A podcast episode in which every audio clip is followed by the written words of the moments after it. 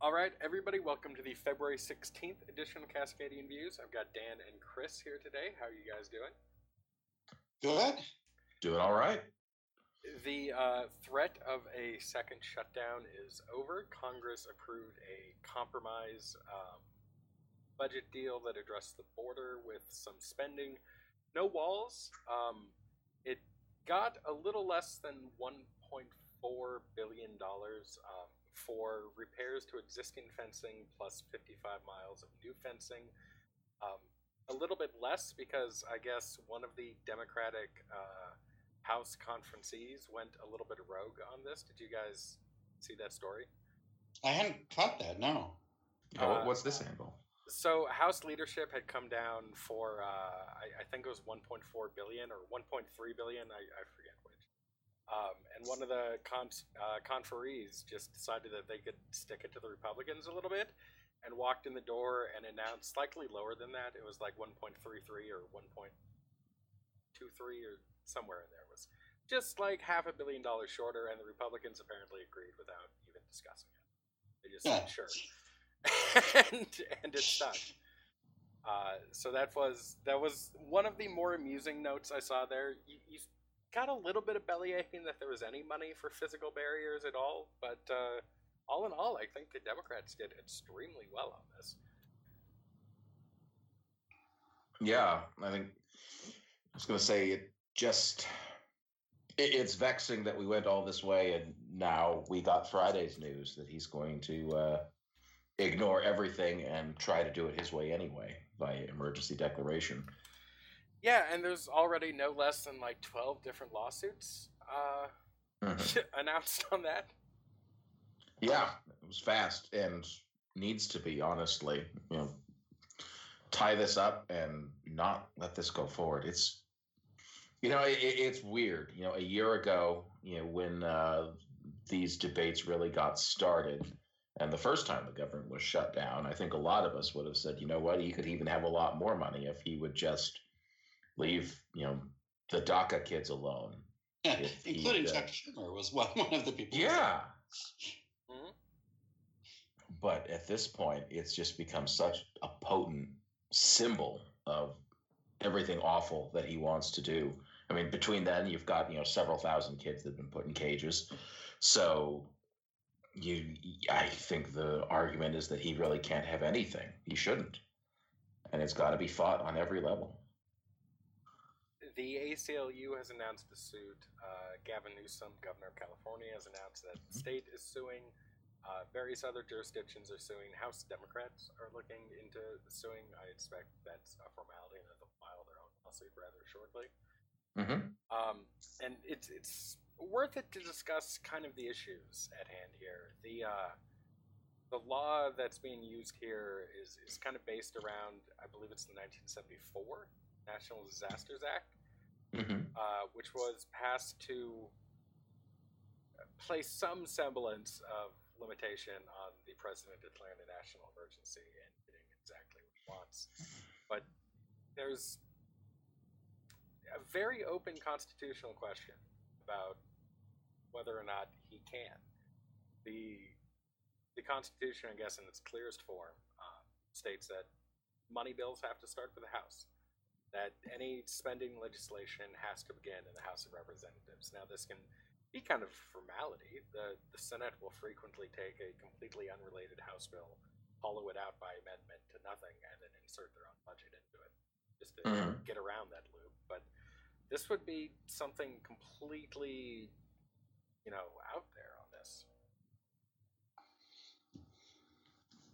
Yeah, and it's something also that uh, Congress has taken a crack at, you know, several times in the Right. last year and most recently this winter. You know, so it's not like it's an area where Congress just has failed to address it. They've specifically looked at this and said this is not something that we're going to appropriate this money for.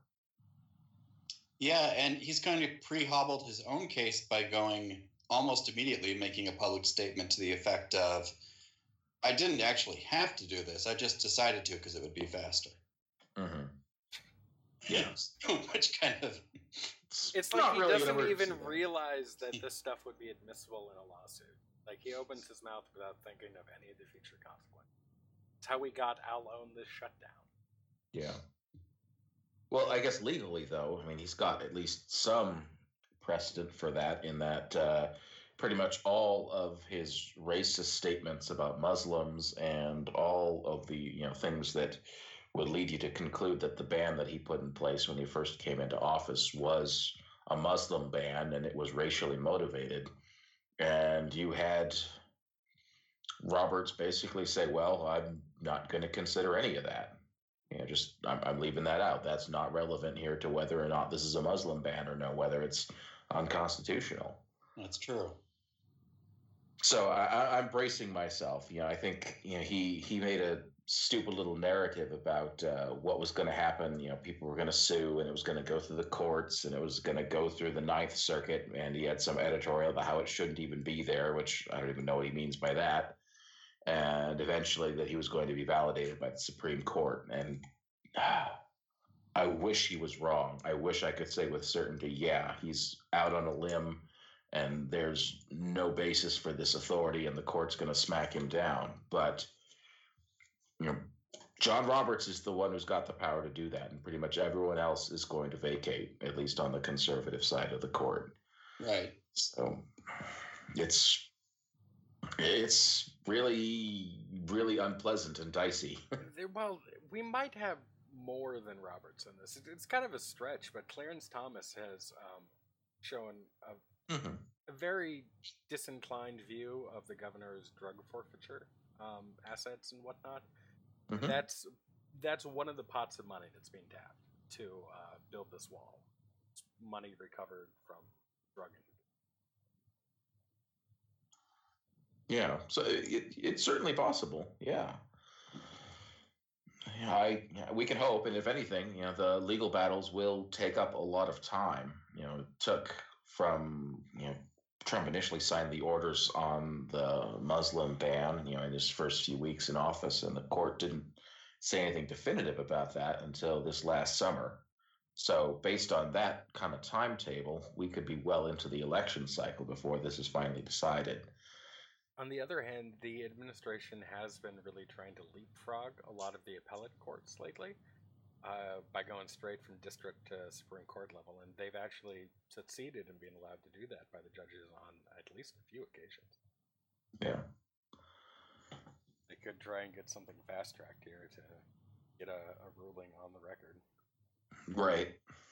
They On- could, but I think, well, I mean, they, let's say they win the ruling, then they actually have to somehow appropriate the funds and begin construction and work out the eminent domain issues. And like nothing here is going to go fast, no matter Oh, what. yeah. He, he's got to get a second term to make this even plausible. On the uh, the subject of the Supreme Court, I know I didn't throw it in the topic thread, but uh, Ruth Bader Ginsburg returned to work uh, just in the last couple days um, at a private conference with the other justices. She was present for the vote uh, where they decided they're going to take up the census question, hmm um, and she is expected uh, to be at oral arguments in just a, a couple weeks here, although uh, that's not confirmed. It's just an expectation. Yeah, I mean, thank goodness she's still with us. I'm very, very anxious about her prospects for making it all the way to 2021. There was a piece in the Atlantic talking about Clarence Thomas's uh, upcoming retirement as well, and about how Boy. uh, he and Trump seem to be like laying the groundwork for it. He's been Trump has been uh, remarkably cordial to uh, Thomas's wife, even though she is uh, on the the side of the right fringe that is yelling at him about the border and whatnot, and calling him a cuck and all that. Yeah, yeah, that would just be the icing on the cake. We get one more Kavanaugh on the court, Possibly two more. That's why I brought that. up. possibly two. Yeah. Uh, I guess since we're talking about the courts, we can bring up uh, everything that happened with Manafort, which was Oh, yeah. a lot. Uh, looking at like 20 years, the special counsel wants to put on this. Chris, you're usually on top of most of the special counsel maneuvers. Yeah, so they well they recommended a sentencing window, as it were, of 19 to 29 years. You know, there's there's nothing in that window when you're over 70 and not in good health that's good for you. Yeah, that's life. yeah. And the other thing to keep in mind also is that this is the um, this is the Virginia case, which has a potentially more sympathetic judge, but he also still needs to be sentenced now potentially on the um, DC case, which is where he pled guilty for reduced charges to become a cooperating witness. Actually, they didn't even reduce the charges. He just pled guilty with the expectation of reduced sentencing, but full charges. So he's pled guilty to those charges and he can be sentenced on them now. Yeah. Exactly. You know, that was really the deal is that they would uh, recommend some leniency in the sentencing, but, you know, the charges were still going to stay in place. Yeah. And they're taking all this stuff. So he's definitely done a lot of harm to himself by continuing to flout the agreement, act like he's bulletproof and pass information to Trump's lawyers and just in general being the dishonest, shady guy that got himself in so much trouble in the first place. It is pretty amazing. Uh-huh. The question I keep thinking is like, is this just is this sheer arrogance? Is this I'll get away with it? Is that Trump will pardon me? Or is it really I'm dealing with people who are going to kill my family if I talk about what actually happened? Yeah. Like I haven't quite made up my mind on that. Yeah. That's I, I don't even know where to begin. That that's all of those are very plausible. The justices, or the justice, excuse me, uh, voided the plea deal Manafort entered into as well, ruling that he had uh, intentionally lied to the FBI numerous times in special counsel's office. Right. Um, I mean, he's looking at a lot of time through a lot of things. I, I, I hate to say it, but uh, you know, these are people who will kill me and my family if I talk about this. Might be more plausible than I, I'm really willing to admit. Yeah. Well, uh, is isn't that half of what's got Cohen afraid? I mean, maybe he delayed Yeah. his congressional testimony again. Mm-hmm. I, I'm not convinced he's ever going to give it at this point. Well, they they have subpoenaed him, so they can uh, technically compel him, especially since he'll be in custody eventually. Right. He's got nowhere else to be. Well, I mean, I mean, guess the weight room, maybe, but yeah. the enforcement of a congressional subpoena is kind of up to Congress, and their law enforcement doesn't really leave the the Capitol building. I mean, how, Right. how are they really going to compel him with a congressional subpoena, other than like the Senate sergeant at arms show up at his door and try to arrest him? I mean, the FBI doesn't enforce that shit. Federal prosecutors don't Right. enforce that shit. It's not like they'd be going to the special counsel's office to do that either. I mean, I, I can't imagine that it's really the preference of the special counsel, counsel that he testify before Congress if Yeah. they're going to need to testify later. I, I mean, provided he's willing to like really stick to his guns, Congress Mhm. can't do that much if he decides to tell him to fuck off. Mm. Yeah. I, I mean, legally, if the Senate sergeant in arms or House sergeant in arms really wanted to go show up at his door and arrest him, they cops wouldn't stop him probably. But I mean, they're not going to just do that for them. Yeah. Yeah, I'm also a little puzzled about what he's up to because his uh, his surgery explanation apparently fell apart after he was seen out partying all around New York. Yeah. He was the model witness. What's he doing with this coy stuff? He's getting he's getting cold feet. Yeah. There, there's some other movement in all these investigations. Um, Roger Stone has been gagged, at least to a certain extent, by the judge. Oh, I wish that was literally. That would be great. Um, it, it, the same filing uh, in that case uh, also apparently says the government has Stone's communications with WikiLeaks. Uh, not just the publicly known stuff, but the the back channel stuff that they've been doing for months. Um, and Stone's no longer allowed to talk about the case around the courthouse. I guess. Um, I suppose he's free to do it somewhere else, but uh, with the potential of contaminating witnesses coming into and out of the courthouse, he's not allowed to talk about the case near the courthouse, which cuts off his like courthouse step press conference. You know, however, No more, yeah, double V and yeah, rally on the courthouse steps.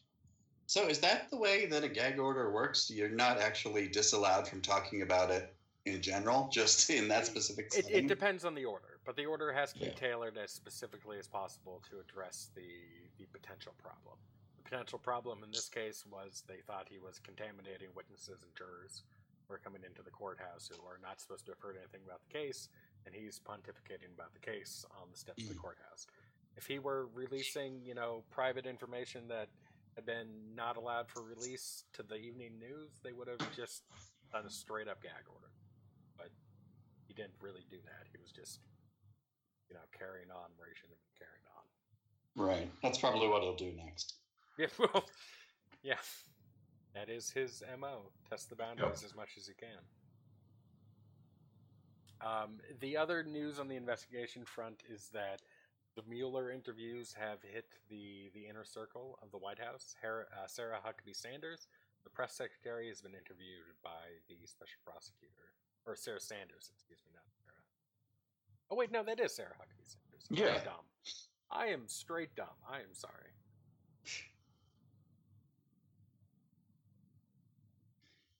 Yes, she has been, and um, that it's hard to say exactly what that pertains to, but it certainly could potentially pertain to obstruction of justice, as she's been the public mouthpiece of a lot of Yeah.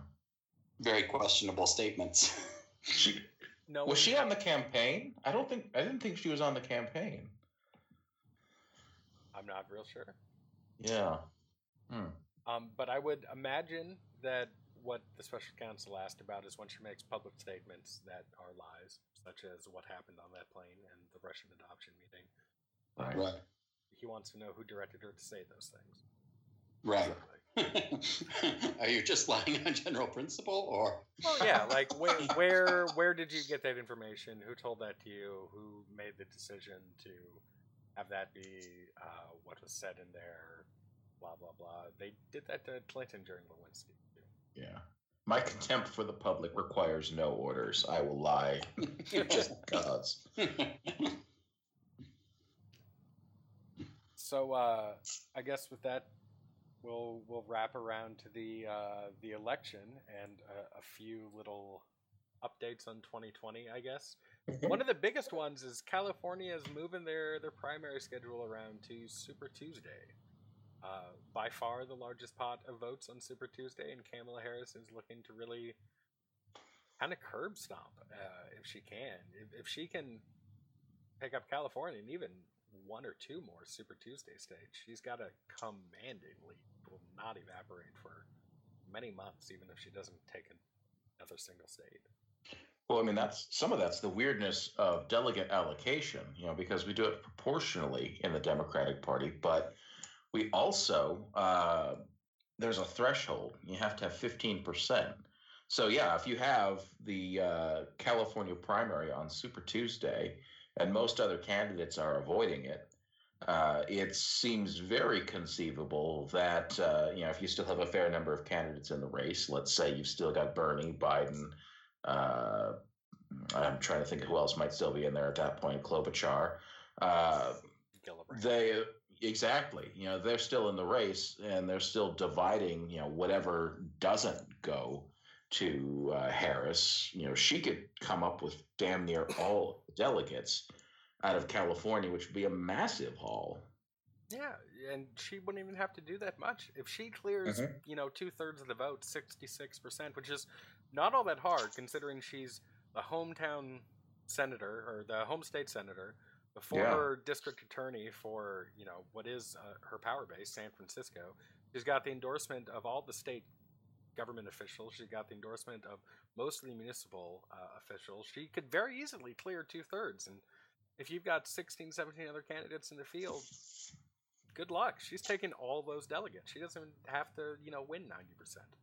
Right. Well, I mean, if she takes that haul and she takes it by herself, then it's really it's Harris or nobody. Honestly, that's the the nominee. I would think at that point because that's what 500, 600 delegates. It's huge. Mm-hmm. I mean, yeah, Mark Penn was a, a, fucking idiot in 2008, thinking all he had to do was beat Barack Obama there, and they would get all of California's delegates. But Harris could actually make it happen given the circumstances of this upcoming primary.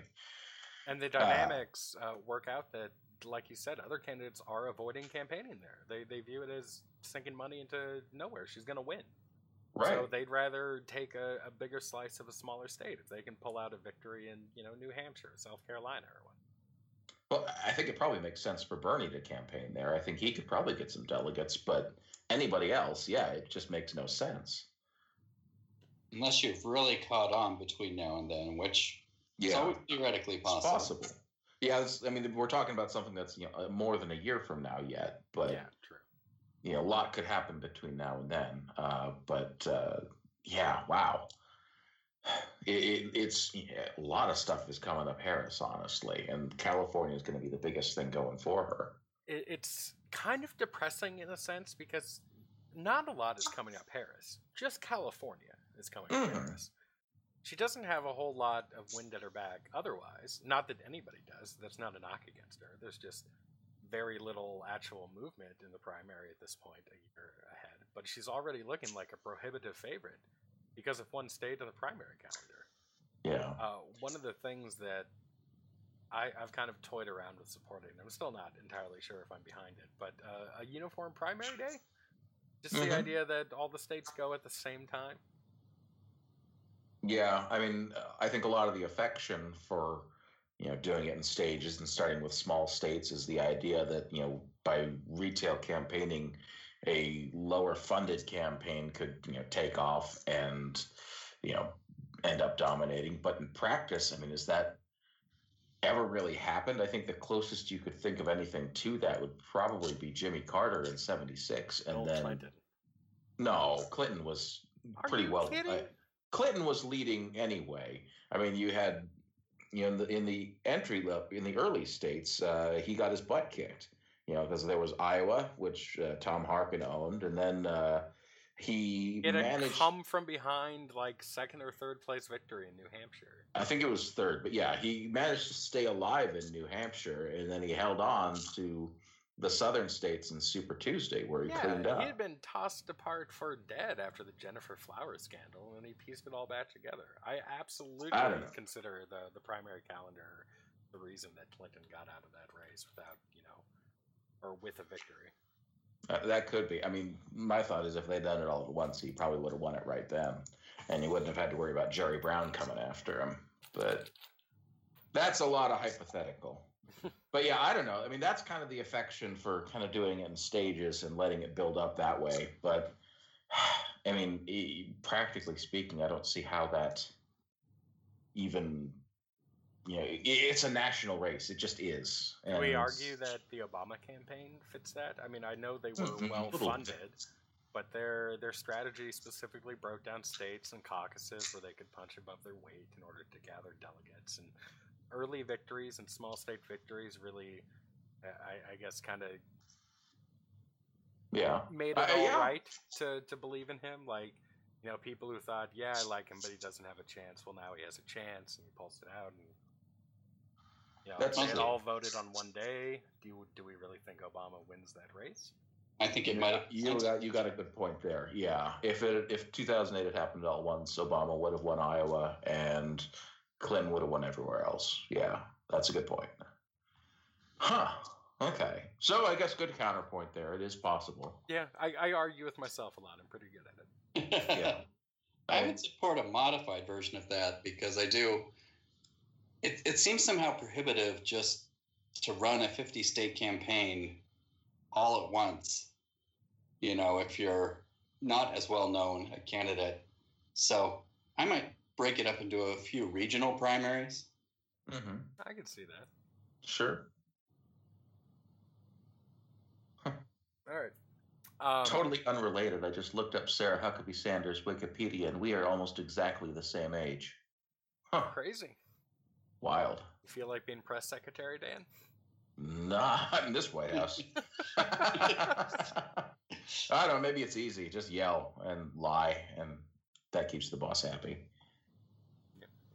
Uh, any other 2020 updates since we just spent a lot of time on Kamala Harris? Uh, I know Bernie recorded a video saying he was going to be running. He Yep. did. Hasn't released it, but he's recorded it. Uh, wait, are He's- you He's sitting on it like Tupac.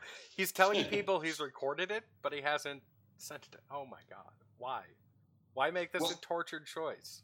I don't think he was telling people. I think, well, effectively he was, but I think it was, you know, insiders and people in the know who said he's recorded it.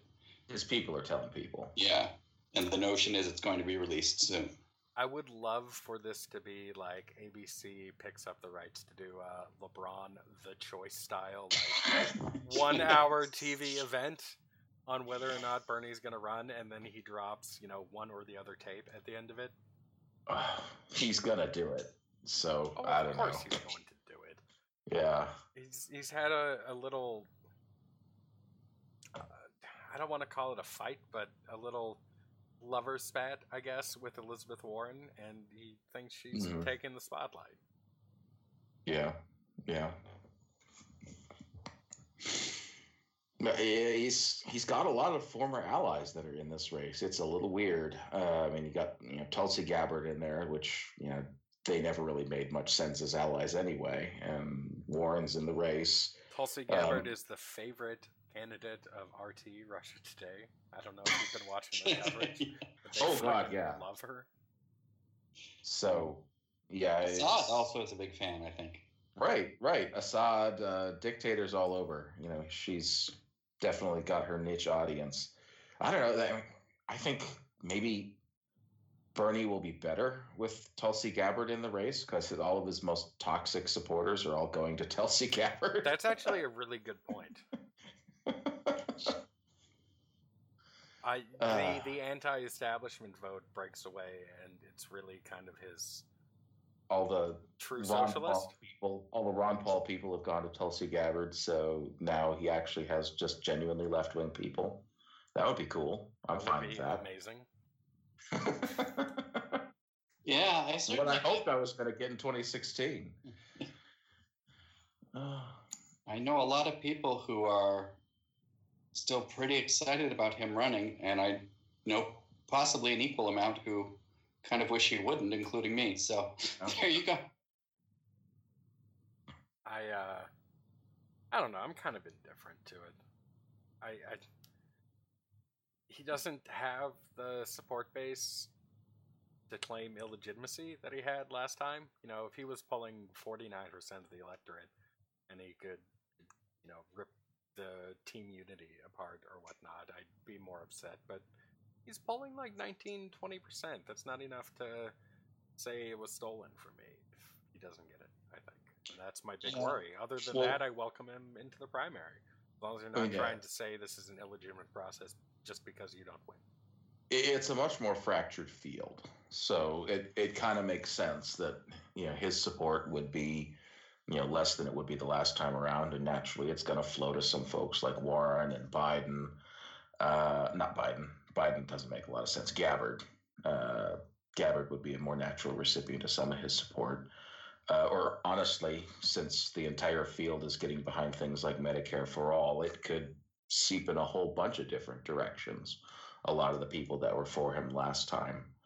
Uh, I think he could still very easily pick up a plurality of the vote if it stays strongly splintered. I think it'll probably consolidate more before that happens, but uh, I don't know. Yeah. Yeah, I think that's the main thing. Is he really he changed the political dialogue to Mhm. the extent that now half the field is supporting the kinds of things he was talking about that the party was absolutely petrified to talk about prior to that. Right. Well, I mean, they're all. Go Done ahead. its Sorry. job. Yeah. Yeah. I mean, the, the commitments now are very much to, you know, I don't think anybody is going to just settle for what the Senate will approve.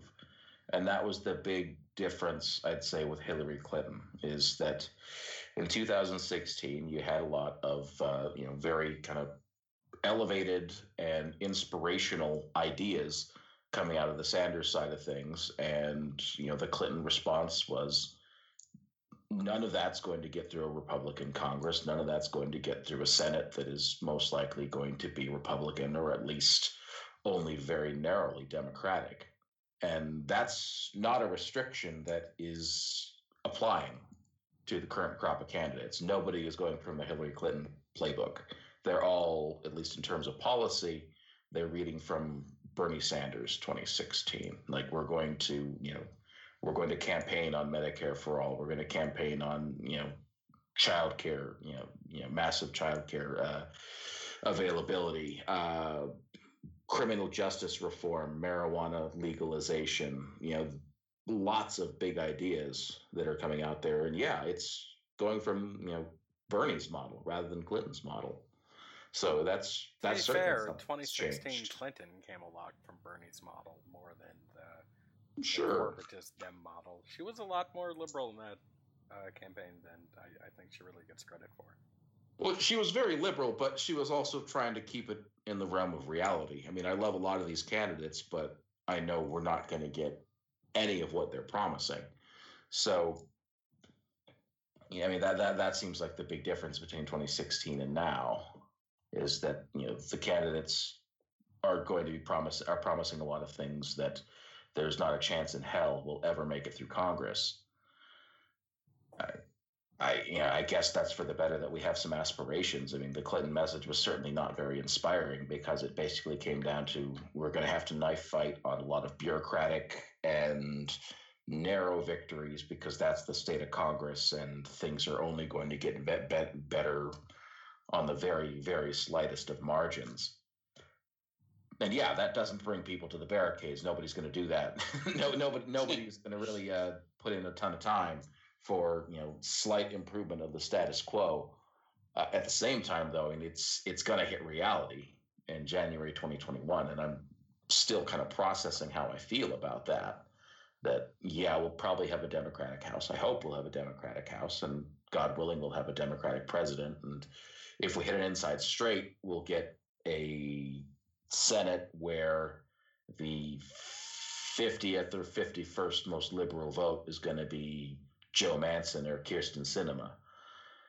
I mean, that's that's not a body that's going to pass a Green New Deal. That's not a body that's going to pass Medicare for all. So then the question is, what comes next? It might be a body that passes Medicare for all. With Joe Manchin as the deciding vote?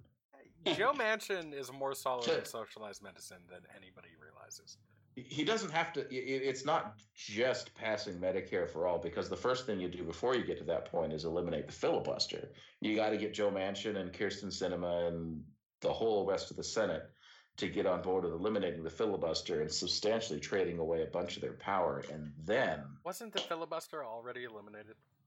Not for legislation. Not for legislation just for it was uh, Harry Reid killed it for nominations uh, like and appointments except for Supreme Court nominees and McConnell took that out. But it's still in place for legislation. That's why they still haven't uh, been able to really take the big swings at uh, the Affordable Care Act that they've wanted to. So the next president's going to have to convince uh, Chuck Schumer and get the rest of the caucus on board with uh, yeah eliminating the filibuster, or none of this stuff is happening legislatively. I mean, I, I love I love Kirsten Gillibrand, but she's talking about um, finding a way to convince Republicans to get on board with her agenda, and I I I realize that has to be rhetoric in part. You don't want to campaign on eliminating the filibuster, but uh, yeah, I mean that that was the reality that Obama hit in 2009, and he only had to convince one Republican at a time to get on board with his agenda. You know, not nine, ten. So it, it's a different race, and it's going to be a different environment. We've kind of got into a, a bit of a sidetrack here, but I'm I'm a little worried about what happens in 2021. Yeah, I think it's the Senate and the filibuster thing that depresses me more than anything else. Mm-hmm. Are we are we opposed to the elimination of the filibuster? I know we Not at all. Okay. No, it needs to happen. Yeah, I don't, I don't think we'll get it. That's what I thought too, but I also I, I recognize there's a shooting or cutting off your nose to spite your face argument there. That if we eliminate it, it can be used against us when the shoe's on the other foot. But really, it just makes the Senate less democratic. Yeah, and the Senate's already pretty anti-democratic in the first place. I'm not sure if we can get senators to get on board with it, but uh, to get any kind of progressive legislation passed, you have to eliminate the filibuster, and to get any progressive legislation sustained by the courts and not declared unconstitutional two years later, you're going to need to add a half a dozen liberal justices to the court to balance out what Trump has done. Court packing. Yep, you got to do both. You got to do both, or it all gets overturned. All right. So that's that's my neoliberal take. Seize the courts, eliminate the filibuster, bring back the guillotines. I'm with you. I guess we'll turn our eyes locally now. Um, there's there's actually two stories out of Oregon. One I put on the topic list, and we'll talk about that one first. Um, in response to some Sunshine Act request from the Willamette Weekly and the Portland Mercury, two alternative weekly papers in Portland that do great work. And by the way, just side note, alternative work uh, weekly papers are amazing. I love the ones down in San Francisco, the East Bay Express and SF. Weekly. They they did amazing journalism, uh, really digging into stories that matter to people who may not be represented well in the mainstream press, um, and really bring to light issues that corporate media doesn't always touch that sometimes turn out to be big scandals. And this is one of those cases. Um, the Portland Police Department has been caught uh, exchanging very friendly text with members of the pa- uh, Patriot Prayer protest movement, helping them uh, avoid being caught for warrants, giving them locations of left wing protests that are planned that Patriot Prayer is looking to disrupt and counter protest at. Um, in one case, they assured the group that uh, a top lieutenant named Tiny, I believe his name is, uh, let me double check uh, on that. Yeah, Tiny. Tusitala Tiny Toese. Um, he had an active warrant out, and the police assured Patriot Prayer that they would not arrest him unless they saw him commit a new crime. Uh, they said, other than that, they don't see a reason to arrest him for the outstanding warrant. Uh, just really getting very, very chummy with the group. Um, it's become a huge kind of local story. The in fact, it spread to the national media. NBC covered this uh, in their evening news today. Um, the the mayor has ordered an investigation into the police bureau. Um, I don't know what's going to come out of that. The Oregonian is kind of defending this, saying it's common practice according to police experts. Um, uh, the police, I, I believe, are trying to open up lines of communication with left wing groups, with Antifa groups, um, but they they they haven't yet. Uh, in fact, they've said how difficult it is to get information out of those groups. I wonder why Hmm. when you're palling Yeah. up with white supremacists like Patriot Prayer and letting them know where you know the Antifa groups are going to be, so that they can come kick the shit out of them. Wonder why they don't want to talk to you. I'm trying to convey information with this baton to their skulls, and it's just not getting through. I, uh, Yeah, I, uh, I I have no problem believing that Antifa doesn't want to talk to the cops, but uh, I, I don't think there's any excuse for the level of friendliness shown in these these texts. What what is common is maybe getting a heads up from different groups that they'll be there, you know, that sort of thing. Helping people avoid warrants is not common police work. right. That's not what you normally do as a cop. Show up. We won't arrest you. I, I would have no problem if the Portland police had like a line of communication where Patriot Prayer was like, "Hey, we're gonna be in town tomorrow, just so you guys know." That would be one thing. This is completely separate and and way way over the line. Uh, I completely support the investigation into this. Uh, Portland police needs to be cleaned out. There, there's just too much ridiculous shit going on in this department day in and day out. Yeah, uh, bet this is probably Well, you've got Patriot Prayer right there, but I would not be surprised if you see similar kinds of interactions with other departments as well. I mean, say what you will about the fascist right. I mean, they've done a very good job of cultivating a good relationship with the police, and it's scary. Yeah. The uh, the other thing that I wanted to mention is that uh, Oregon just became the first state in the country to have statewide rent control. Oh, hey. Yeah, it's uh, it was kind of a shaky coalition. in fact, they had to disallow any amendments whatsoever just to get the bill through. Uh, it was that shaky. Everybody had to come together, agree to this, and nobody was allowed to touch it. Uh, it it's a weird combination of uh, very liberal groups and very pro development groups because it opens up more public investment in housing. That's we talked about this in the past on the show, but it allows uh, the ballot measure that accompanied this allows states to invest in public housing that is not owned by the the local government 100%. The rent control opens up additional pots of money to allow them to do this.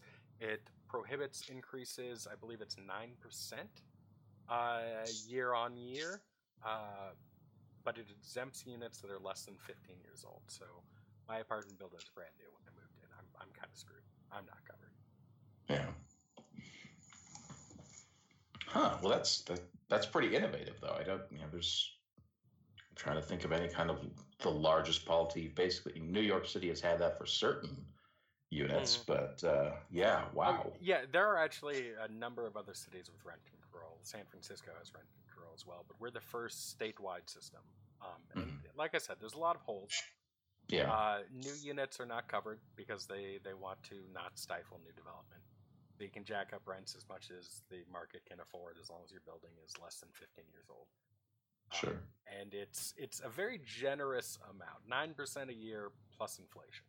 So I mean that that's a lot higher than say New York City's very strict rent control uh, limits, which is why there are 86 year old grandmothers with Manhattan apartments that cost $340 a month.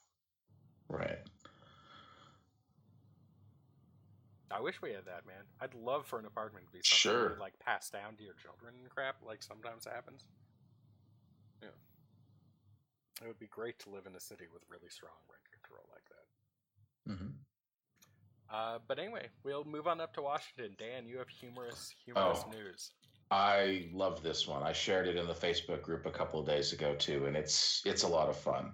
So, what has frequently one of the things that has frequently hobbled our ability to raise revenues in Washington State is Initiative King Tim Eyman, who yeah, again that's kind of his raison d'être. Gets these citizens initiatives, kind of vaguely worded, but the idea behind them is always to make it all but impossible for the legislature to raise revenues or grotesquely slash revenues that have already been approved for raising. Uh, so he's been under a lot of legal scrutiny in the last few years. He's been sued by the state attorney general that he's been basically using money that he's been soliciting from his donors to enrich himself, taking it out of the kitty and making a nice life for himself the way a lot of right wing grifters are known to do.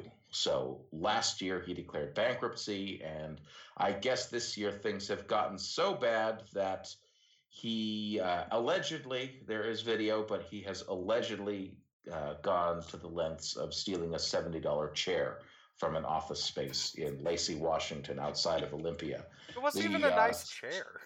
Yeah, it's well. I'm trying to think the chair I'm in here right now.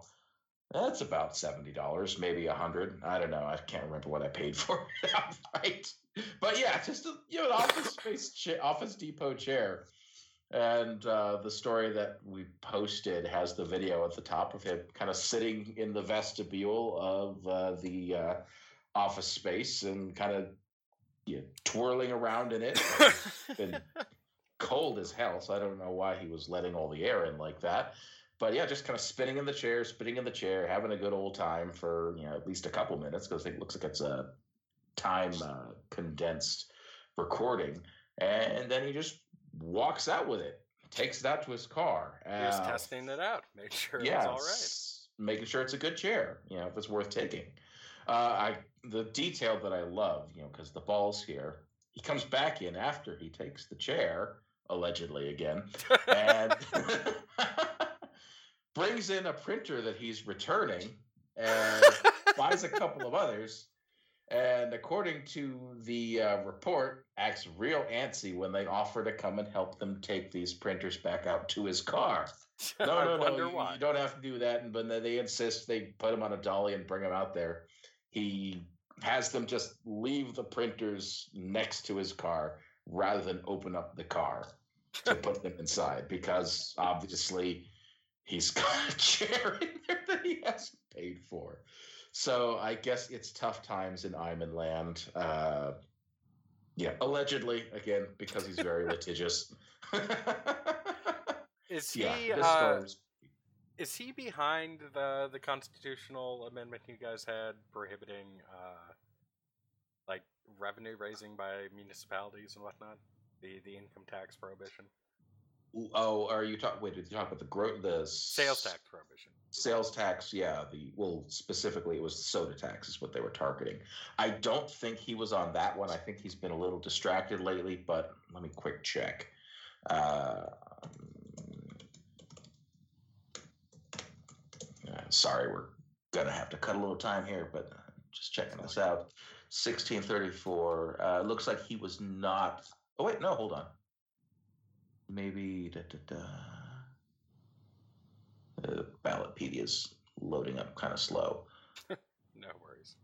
Yeah. Okay, so he had a competing one that was similar that did not get approved for the ballot Oh, that okay. year. So he was not behind that one, but he was behind a different one that would have done mostly the same. It's So- uh it's like the the predilection for communist groups to splinter. Except this was Exactly. the the tax freemen. Anti-tax grifters, yeah. All right. Well, that's going to uh, do it for us, I think. Unless there's Yeah. something you want to share from the frozen north, Chris. I was just thinking, like, what comparable story do I have from Vermont? Things here are pretty. Uh, our legislature's in session. They're they're doing work.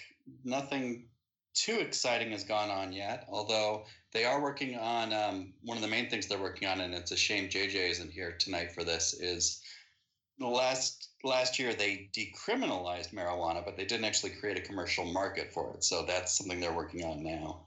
Oh, Okay. cool. Uh, let me tell you, there's a lot you could learn about how to do it right and how to do it wrong. Because you could end up sitting in a state that has six years worth of marijuana in it. I remember that discussion we had a few weeks back. Yeah. Yeah. No, the, the amount of stock in Oregon's cannabis market currently equals like six and a half years of demand. So, That's amazing. yeah, yeah. best of luck to you, buddy. All right. Oh, we'll be fine.